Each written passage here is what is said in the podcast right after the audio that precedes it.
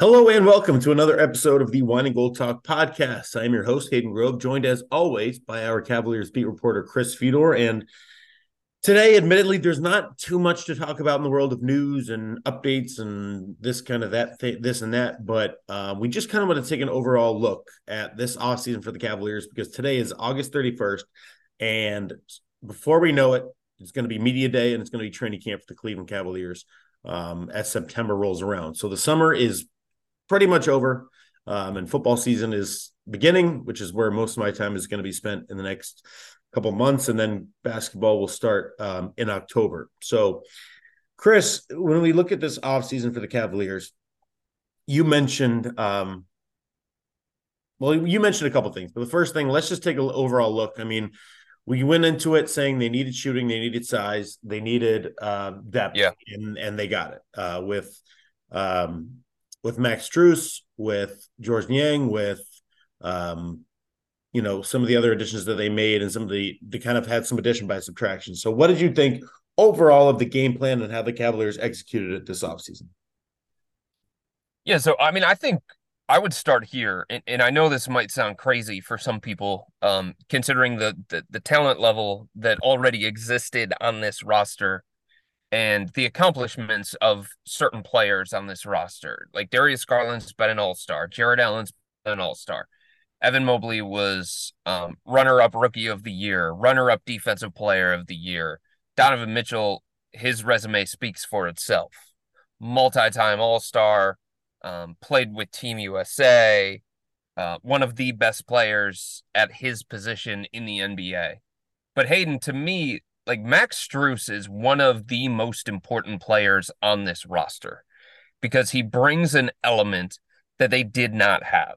So I think if you start having any kind of conversation with the Cavs in terms of their offseason, you have to start with him because even though he has no all-stars attached to his resume, even though there are legitimate questions about how he's going to perform and how he's going to function away from Miami. There's always a danger in taking somebody out of the Miami Heat culture and bringing them to a new place and seeing whether they can take what they accomplished there and bring it to the new place. Like that's a legitimate question. And I totally understand that.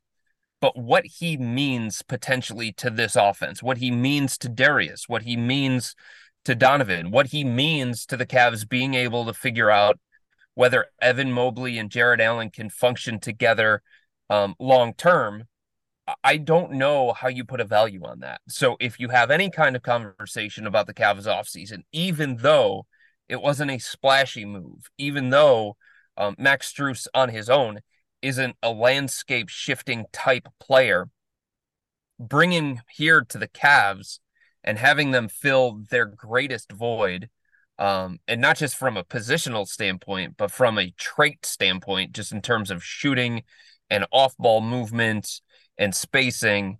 Um, to me, like he has the ability to be um, a difference maker for the Cavs, even though he is not a difference maker on his own, if that makes sense. It does. It does make a difference, or it does. It does make sense. And uh, like I said, this Cavaliers team brought in a lot of things they needed: shooting, they need some size, they need some wing help, um, and all of that.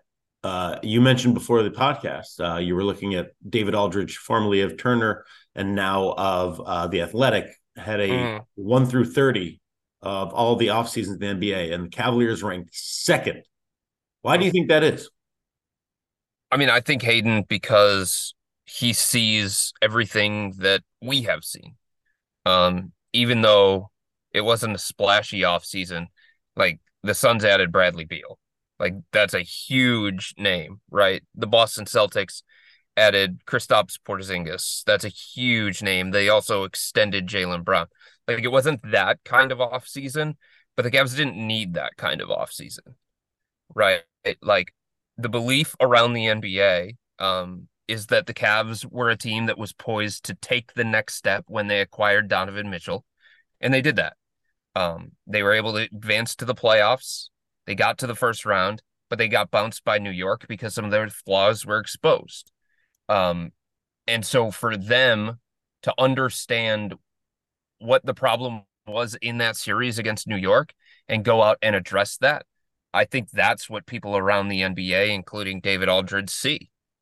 Um, they already have Darius Garland, Donovan Mitchell, Evan Mobley, and Jarrett Allen. What they needed to do this offseason was find complementary pieces, find guys that could understand their role, that could fit that role, and they could bring things to the organization that the organization didn't already have.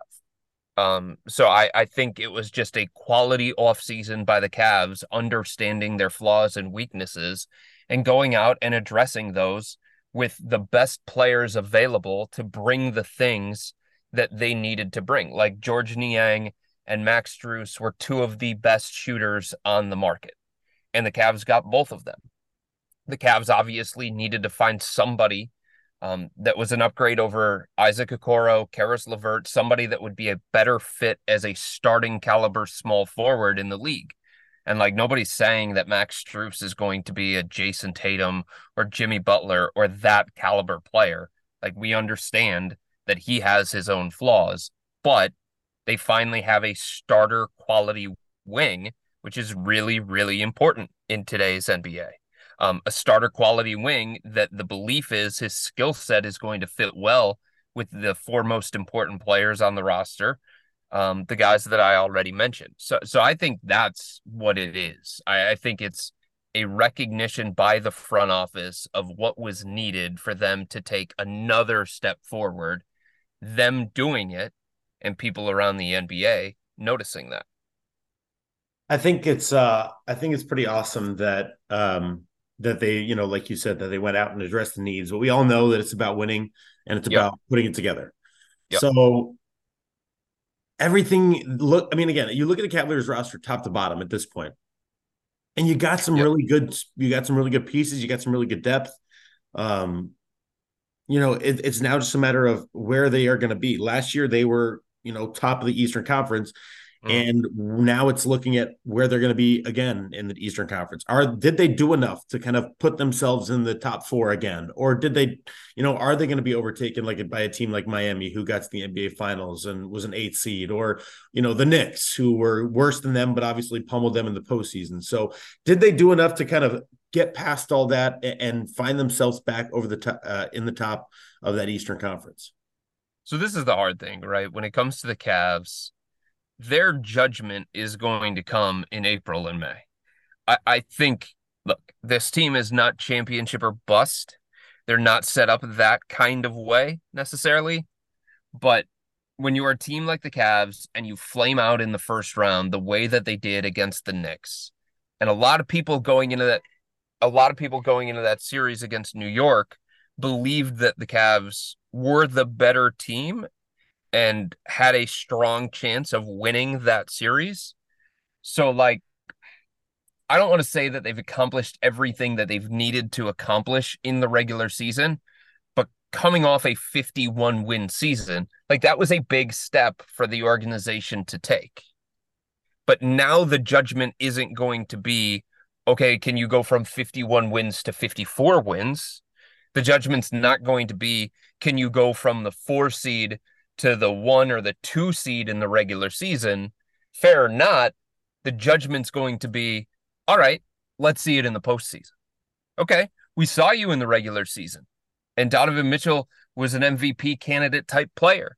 And Darius Garland and Donovan Mitchell together were one of the best backcourts in the league. And Jarrett Allen and Evan Mobley, one of the most imposing frontcourts in the league. Like that all happened in the regular season. And that was great but let's see it in the postseason. And I think that's so hard to have that conversation about the Cavs without including that.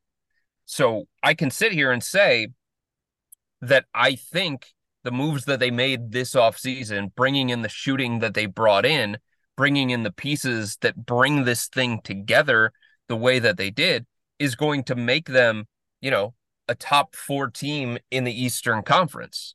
I can sit here and say that. But at the end of the day, it's all about are they better equipped for a seven game series once they get to the playoffs? I believe that they are, but I can understand people wanting to take a wait and see approach to that sort of thing. Because yeah, look, like here's something that we have to bake into any conversation when it comes to the Eastern Conference.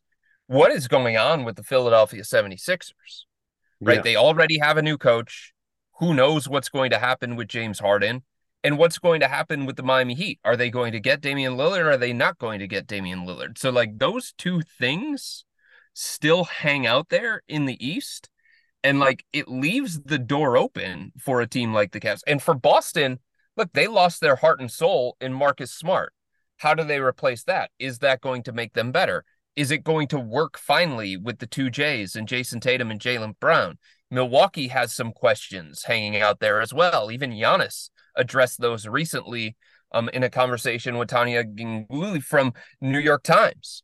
Um, you know, this this is an Eastern Conference that even though there are some really talented teams at the top of it in Milwaukee, Boston, and Philadelphia, like those three teams have questions attached to them as well. And you can say the same thing about Miami. Um, so that's where I'm at when it comes to the Cavs. Where are you at in terms of the the regular season? Um, because like we said, last year 50 wins, you know, right. it, meant, it meant a lot. Um, got to the postseason, four seed, and now it just feels like 50 wins wouldn't mean that much. Um, because the the the ceiling has been raised and the uh, expectations are higher. So, what is your biggest kind of what do you want to see from them in the regular season? I mean, I, obviously you want them to win games, but like, is there anything that you want to see that during the regular season that would make them even more prepared for the postseason? No, I, I don't think so. To be perfectly honest with you, that's what this whole conversation when it comes to the Cavs is about, right? I think everybody is going to have the same feeling, no matter what they do in the regular season. It's it's at a point now where you want to see it in the postseason. You want to see how it's going to better translate because you've seen them take them those steps that they needed to take in the regular season. We've seen them go from, you know, 20 something wins to 44 and then to 51. Like the most important thing for the Cavs in the regular season to me, Hayden, is avoid the play in tournament, right? If they do that, then to me, that's all that matters in the regular season. And, and it's not to sit here and say that the regular season doesn't matter and there's nothing that the Cavs can do that's going to help them when the postseason rolls around. But I think the judgment of this team and the view of this team is going to be shaped. They've gotten themselves to a point, which is a good place to be. The view of this team is going to be about April and May, not about January, February. Like this is a young team that already took that step that that you know a team like Detroit is trying to take or a team like Orlando is trying to take or a team like the San Antonio Spurs is trying to take. Like the Cavs have taken that step. Now it's about a different level of judgment you got the lineup. You got the you got your you know your starting lineup pretty much. Uh, I would assume for game one will be Darius Garland, Donovan Mitchell, Max Strus, um, Evan Mobley, and Jarrett Allen. You got uh, you got Caris LeVert back there. You got Georges Niang back there. Um, mm. Ty Jerome potentially, maybe Ricky Rubio. You got um, uh, Isaac Okoro. I mean, there's some de- there's some definite depth with this Cavaliers team. Um, who on the roster are we kind of not looking at right now, and who are the rosters kind of being like, you know, an X factor that might be a little overlooked, or somebody who might be, you know, a bigger bigger factor than we we are kind of giving credence to right now.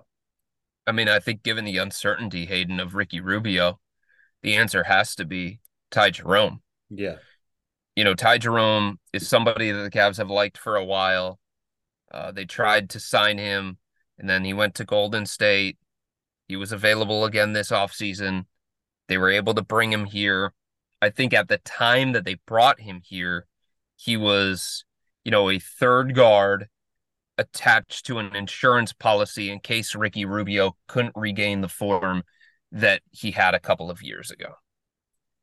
Now, I think, given everything that's going on with Ricky and him stepping away from basketball, um, and the uncertainty of whether he's going to come back to the team, when he's going to come back to the team, all of that um, makes it so that Ty Jerome has to show that he's capable of running the second unit, show that he's ready for a bigger role, going from the third guard to the backup guard on a team that has playoff expectations, on a team that is still reeling from what happened in the first round against the Knicks and wants to get out of the first round of the playoffs. Like Ty Jerome didn't sign with the Orlando Magic, right? He didn't sign with the Charlotte Hornets.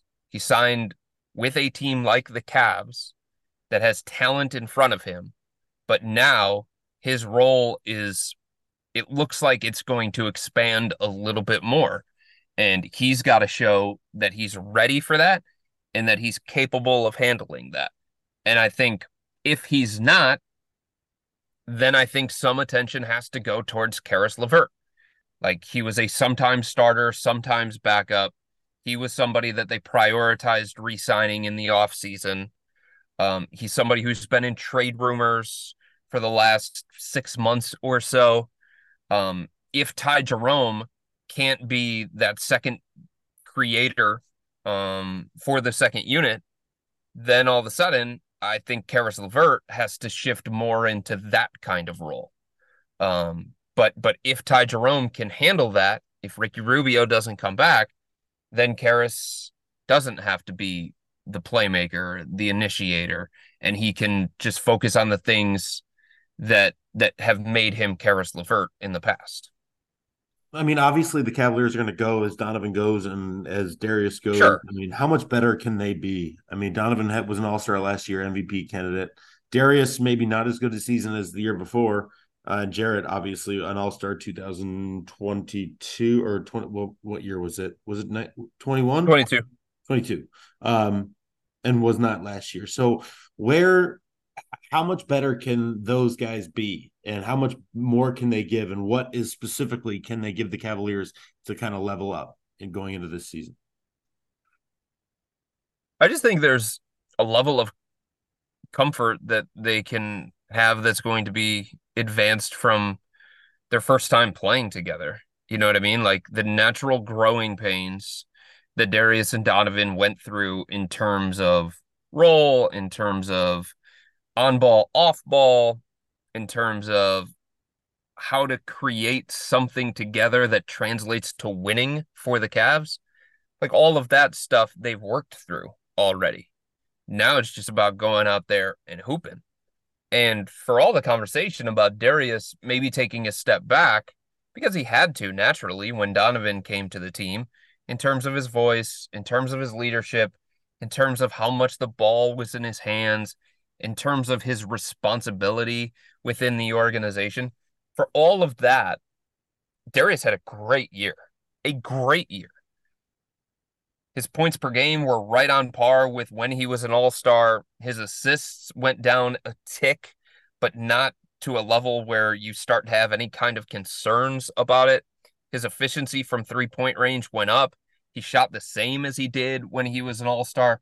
So his numbers were very, very comparable, Hayden, to when he was an all star for the Cavs. So he played like one of the better young point guards in the Eastern Conference, despite, you know, trying to learn through some things and grow through some things when it came to him and Donovan playing together. So I just think I just think they're going to to click a little bit quicker at the beginning of the season um, because they've already been through one season together. And I don't know that there are numbers that I'm looking at for Darius or numbers that I'm looking at for Donovan that are going to let me know how good they are together. I think it's all about how the Cavs function as a team offensively and defensively. And if these guys can help the Cavs get to, you know, top five in the NBA offensively, then I think that will show um, the growth that they've made together. What are you most worried about with this Cavaliers team? What, what is there? Is there something that you're like, man, I don't know. Like, is this going to be enough, or, or is something that you're just like a little bit concerned about? I mean, I think the legitimate concern is for me, as much as I'm bullish on um, Max Strus and, and believe that he's going to be a quality fit in the starting five um, and believe that that his skill set is something that the Cavs desperately needed. there's some built-in concern with him leaving Miami. Guys that leave the Heat do not go other places and flourish. That's just the reality of it. Mm-hmm. So history is working against the Cavs. History is working against Max Strus. Stylistically, he's the kind of guy that the Cavs needed. Stylistically, he's the kind of guy that can help raise the ceiling of this team. But I've got some concern with him leaving Miami and whether he can be as effective as he was for the Heat. Um, that's one of the places where I have some concern. And I think there's a little bit of concern with the fact that the backup point guard, which which is a key role yeah. on any team, um, uh, especially this one, with the freedom that that guy was supposed to get coming into the year, there's some concern for me when it comes to what version of Ricky Rubio is going to be there for the Cavs. Is Ricky Rubio going to be there for the Cavs? And if he comes back, what mental state is he going to be in? Um, and what physical state is he going to be in? Because physically, he just wasn't at a level where he could be as effective for the Cavs last year, Hayden. You saw that in the playoffs against the Knicks. JB Bickerstaff quickly had to go away from Ricky because he just wasn't able um, to provide what the Cavs needed in that series against the Knicks. So the Cavs were thinking to themselves, well, Ricky's going to be able to be further removed from his ACL injury, sure, but he's going to get some meaningful reps, some meaningful action with the Spanish national team um, on the international stage in a highly competitive environment that's going to have him physically ready um, when training camp rolls around and when the regular season rolls around. It was going to be like use that as a springboard into the season. But now he's not now he's not going to have that. And now he's going to step away from basketball for who knows how long. And you have to ask yourself if he does come back, like what version of Ricky are the Cavs going to get? So that is a big, big question. And like baked into that, as we talked about, is Ty Jerome somebody who has never been in that role in his NBA career? Is he ready for that with the expectations being what they are for this team? Um, so those are the two things that stand out to me. And the third thing to me, Hayden, is that you know, for everything that happened in that series against the Knicks, one of the things that many of the players talked about was how the Knicks physically beat up the Cavs. Dean Wade talked about it. Darius Garland talked about it. Caris LeVert talked about it. it was a different level of physicality in the playoffs. Now, going through that once, feeling it, experiencing it, that's going to help them because they know what level they're going to have to get to in terms of physicality. But it's not like this past off season, the Cavs went out and added somebody that brings that to them. You know what I mean? It's not like they went out and added PJ Tucker and that's where the physicality comes from, right? Or they added somebody like Dillon Brooks and you're like, okay, because they brought those guys aboard, they added something to the roster that didn't already exist. Now the physicality is going to have to come from a mentality shift and it's going to have to come from Evan Mobley being in the weight room all summer and Jarrett Allen beefing up and realizing that he's got to get bigger and stronger. So it's it's like the one area that the Cavs didn't really address, but it's the area that can internally develop if these guys put in the time that they needed to this off season and all indications are that they did do that. So we'll see. Yeah, that's something we talked about immensely um, over the after the playoff series. Is you know, yeah, a lot of a lot of the Cavaliers getting better is just on them. It's on the improvement of the physical uh, nature and the mental nature of the team, and uh, and I think that you're right. We'll see how that kind of irons itself out and how they look in a couple of weeks of training camp. Is there anything else, Chris, uh, th- that we should be you know looking out for? or that you want to mention before we kind of do get to training camp? Because again, it is quickly approaching. No, I just think there's an opportunity here for the Cavs. Obviously, in the Eastern Conference to capitalize on some uncertainty from some of the top tier teams. Um, and it's on them to make sure that they do capitalize on it. Uh, if that does manifest itself in the regular season, like if Boston does go through a stretch where they've got to figure out um, their identity and and how they're going to look and play together without heart and soul Marcus Smart.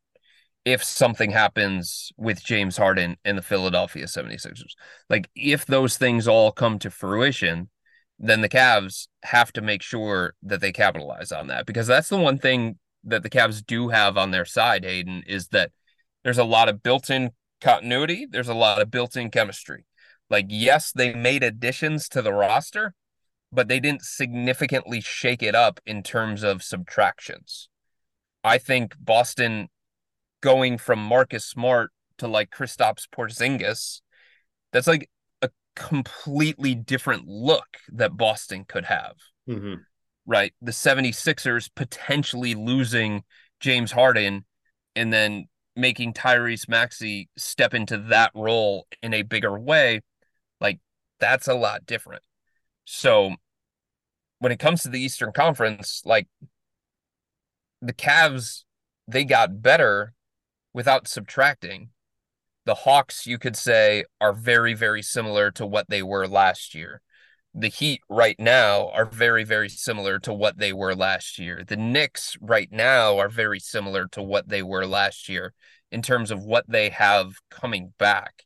And I think that is going to help those teams while the other teams at the top of the East are trying to work through things at the beginning of the season. Yeah, it makes sense. It's going to be a really, really interesting season. But like you said, you know, it's the playoffs is where it matters. Cleveland's ceiling is completely different now. Their expectations are completely different. Um, and it's a matter of, you know, where they're going to be. I mean, obviously, you want to have a good seed going into the postseason, but good seeds don't matter, obviously, uh, yeah. as the Miami Heat, you know, proved last year um, when you get into the playoffs. So um, definitely going to be interesting to see, the, you know, a new look Cavaliers team, but not entirely new. You know, you have a good piece here in Max Strus, a good piece there in Georges Niang, you know, Caris LeVert coming back, Isaac Okoro coming back. I mean, other than that, you know, they, they don't really have a giant um, rotation to begin with. So it's going to look pretty similar to last season outside of, you know, the two new right. shooters and, uh, and maybe another backup point guard. Right. I mean, it's the same president of basketball operations. It's the same general manager. It's the same head coach. It's the same, for the most part, the same assistants. It's the same core four. It's the same top four in terms of your rotation. Um, it's an offense that's going to adjust, but the general idea of how they're going to function offensively and defensively is going to be the same. You know, I know, you know, so like Milwaukee is is trying to figure out a new coach. Philadelphia, new coach. Boston, new pieces. So it's just like that continuity for the organization is something that I think can certainly manifest itself. And I think it can help the Cavs a lot in the Eastern Conference. Um, at the same time, like as you said, as I've said, like this doesn't mean that the regular season doesn't matter at all, but they are at a point with this organization and when it comes to like the Donovan Mitchell situation that the Cavs are going to have to handle, like it's going to matter what happens in April and May and June. And if this team, and this is an if, but if this team fails to make it out of the first round again, then I think you are going to see an organization that undergoes some change. So, how do the Cavs as an organization, how do the players handle that level of pressure that they haven't felt before, right? Like there were more expectations when Donovan came aboard last year. There was more pressure when Donovan came aboard last year, but they were able to kind of go at their own pace. That's sped up a little bit now and I'm curious how the players are going to handle that.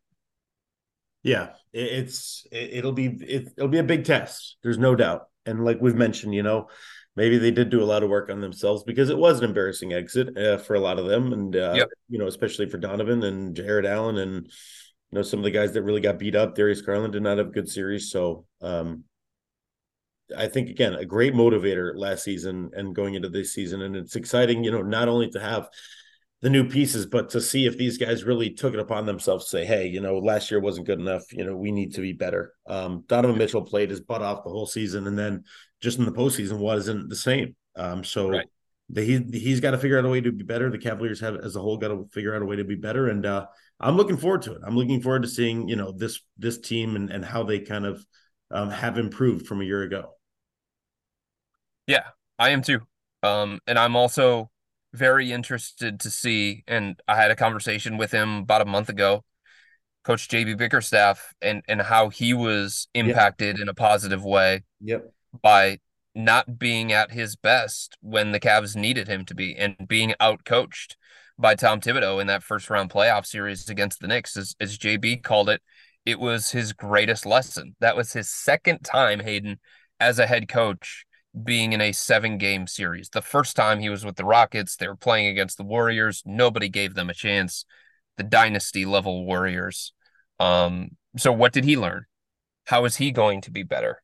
What kinds of changes is he going to make as a coach when it comes to his philosophy, when it comes to his systems, uh, um, when it comes to his in game adjustments, when it comes to all of that kind of stuff? I'm fascinated to see how that's going to play itself out as well, because just like all of the players that need to take that next step and they needed to grow this offseason based on what happened against the Knicks. You can say the same thing for JB. Hell yeah. I mean, again, it's a huge year for him. A massive, massive, massive mm-hmm. year for him. Um, if things don't go well, that could be again a, a very, very easy choice to make for Koby Altman for um, Dan Gilbert for the Cavaliers organization. Um, so, given the way the NBA has gone over the last couple years in terms of coaching, yeah, a big, big year for JB Bickerstaff. So, definitely, right. um, definitely got to show that he did learn, and he's and he's got to be better. There's no doubt. So, yeah, right, I mean, I think here's the reality, Hayden. If if a team fails to meet expectations, the first place that an organization typically typically looks at is is the coaching staff Yep. Um, and they ask themselves, is that because in the NBA, well, in any sport, really, that's easier to make a dramatic change than it is with a roster. Right. Right. No, for sure. I mean, it seems like there's always a good coach out there. They're a proven coach, and there's always an up and comer out there. So there's always an opportunity um, for a new direction. So yeah, I, I, I completely agree with you. All right. Um, anything else before we uh, continue even further into the offseason and get closer towards the regular season? No, I think that's about it. You know, training yeah. camp's about a month away at this point. That's crazy to yeah, think about. It is. It is. We got to just enjoy the rest of the sunshine of the summer and then, um, and then, you know, then it'll be basketball season before you know it and it'll be cold and it'll be, uh, all the good stuff. So that's why we enjoy. We'll enjoy being inside an arena instead of uh instead of out and about and uh, in the freezing weather. But appreciate you, Chris, joining us. Thank you so much. Um, we'll keep an eye out. Again, there's still plenty of moves to be made in the NBA. Um, I'm sure things will happen. Like I said, I've said multiple times over the course of this podcast over the summer. You know, last year, just September 1st, that was the Donovan Mitchell day. So things completely yeah. changed for the Cavaliers last year at this time. And uh, I don't know if that'll be the case again this year, but I think for any other NBA team, it's certainly on the table. Um, so there's plenty to look out for, plenty to talk about. And we hope you'll do it with us at cleveland.com slash Cavaliers, or excuse me, slash Cavs, cleveland.com slash Cavs.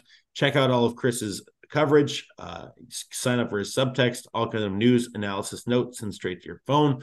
Before Twitter or anywhere else, three ninety nine a month, 14 day free trial. All you have to do is go to cleveland.com slash Cavs, click the blue banner at the top of the page, enter your phone number, and you will be just about ready to go. So again, sign up for Chris's subtext, read us at cleveland.com slash Cavs. And thank you for listening to the Wine and Gold Talk podcast. Thanks to Chris for coming on. We will talk to you guys soon. Have a great day. Have a great weekend. Take care.